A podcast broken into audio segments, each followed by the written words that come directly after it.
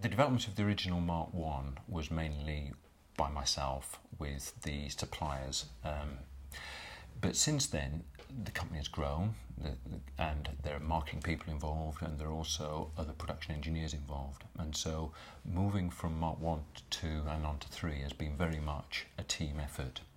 Uh, one of the important things for me as a designer is seeing which resources are available easily and at a low cost. And that varies from country to country. Uh, for example, in the UK, um, plastic injection molding is a very good, cost effective way of making things, but anything to do with, with metal tends to be much more expensive, whereas the reverse is true in Taiwan.